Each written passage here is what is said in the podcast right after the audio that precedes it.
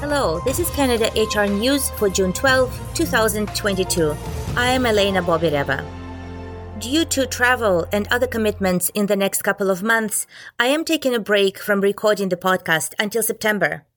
I will continue posting HR news that I find interesting on Twitter at CAD News and LinkedIn at Canada HR News Podcast, so you can follow me there. I am wishing you a great summer, and I will be back with the podcast in September.